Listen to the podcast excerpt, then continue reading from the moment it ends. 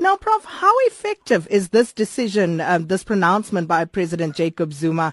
Uh, because the timing of it is being questioned. It's almost two years, and now on the eve of uh, the Constitutional Court hearing, this particular proposal comes to the fore. It may go some way of trying to resolve uh, this particular matter, but it raises fundamental issues because the president has maintained that he was not taking any responsibility, which therefore will weaken any case of saying he has now changed in a sense, but looking at the looming court case, particularly the Constitutional Court, which is the penultimate court in the land, but also the opening of Parliament where disruptions based on the demands for him to pay the money were possible. And also local government elections, I'm sure in the quarters of the ANC or even on the side, there might have been some counsel to say it's better to close this particular matter. But he doesn't carry the moral high ground at this stage because it's merely technical rather than a matter of atonement. And speaking of the Constitutional Court, um, President Jacob Zuma's uh, proposal only deals with paying back of the money. And uh, there was another issue um, which uh, people have been waiting for, uh, and that is the powers of the public protector and how the court would rule on that. What do you make of this? Well, I do think that the court may find it within its own powers to still deal with that matter because it's not addressed by the letter from the president. And therefore, on that particular issue, we may still expect a ruling so that there is no opaqueness uh, on what the powers of the public protectors uh, are in this particular case because they have been subject of all kinds of interpretations and this in itself affects not just the individual Thuli Madonsela but the office itself. Professor Fikeni, do you see this um, proposal as an admission um, of, you know, any wrongdoing, so to speak, by President Zuma? It is a calculated move to say my chances of success may not be that great, but I doubt in his heart he believes that he is in the wrong. But on the side of his own former advisor, Mac Maharaj, he had confessed that much that he had advised the president early on to pay some portion of the money. And I'm sure this will also be something of an introspection on the part of the ANC to say it sometimes is well advisable to defend a party principle rather than to defend the leaders uh, most of the time and deploy disproportionate amount of power and time because principle will always be consistent, but uh, individual behavior or attitudes on matters which are as awkward as this one may change.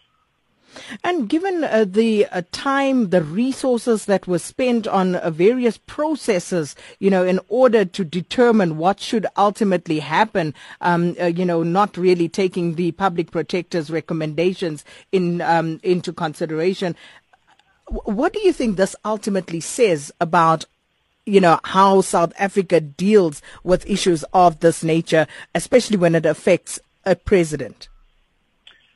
Well, it raises the fundamental question on the part of the general masses of the people to say, is there sensitivity to the public resources at a time when we say there are no such resources? Because this doesn't just affect the president. You have seen suspended officials sitting at home for years, earning full salary. You have seen some people being given golden handshake without any due processes. And also you've seen commissions of inquiry, sometimes which come to naught. And that in itself will always deepen the wound of those who believe that public resources, there is no sensitivity even during these difficult times. And and what does it mean for those other processes that are currently underway? Um, we know about you know some of the contractors that were involved, and when the president now issues a statement, uh, a proposal like this, what does it mean? What does it say to all of them? It may simply indicate that, uh, or it may embolden those processes to pursue them. But the question is, even when Treasury and uh, you know, the Auditor General makes a determination. One other interesting question will be, will those features which have nothing to do with security be paid back based on the inflated prices or based on real prices? That's one other dimension which I think we ought to be looking at. And just finally, uh, Professor Fikeni, uh, there were those who came out, you know, to bat for the president, as it were, and uh, who defended the initial position. And now, when the president comes out and puts this uh, proposal forward, how would they be feeling about this matter? They may feel betrayed, but at the same time, if you go back to what I said earlier, it's a lesson that it is easier defendable to defend values, principles of a political party than to defend leaders because those are consistent, but the behavior of a leader may change from time to time. And just the final, final question, and this is um, uh, related to the cabinet reshuffle in Gauteng.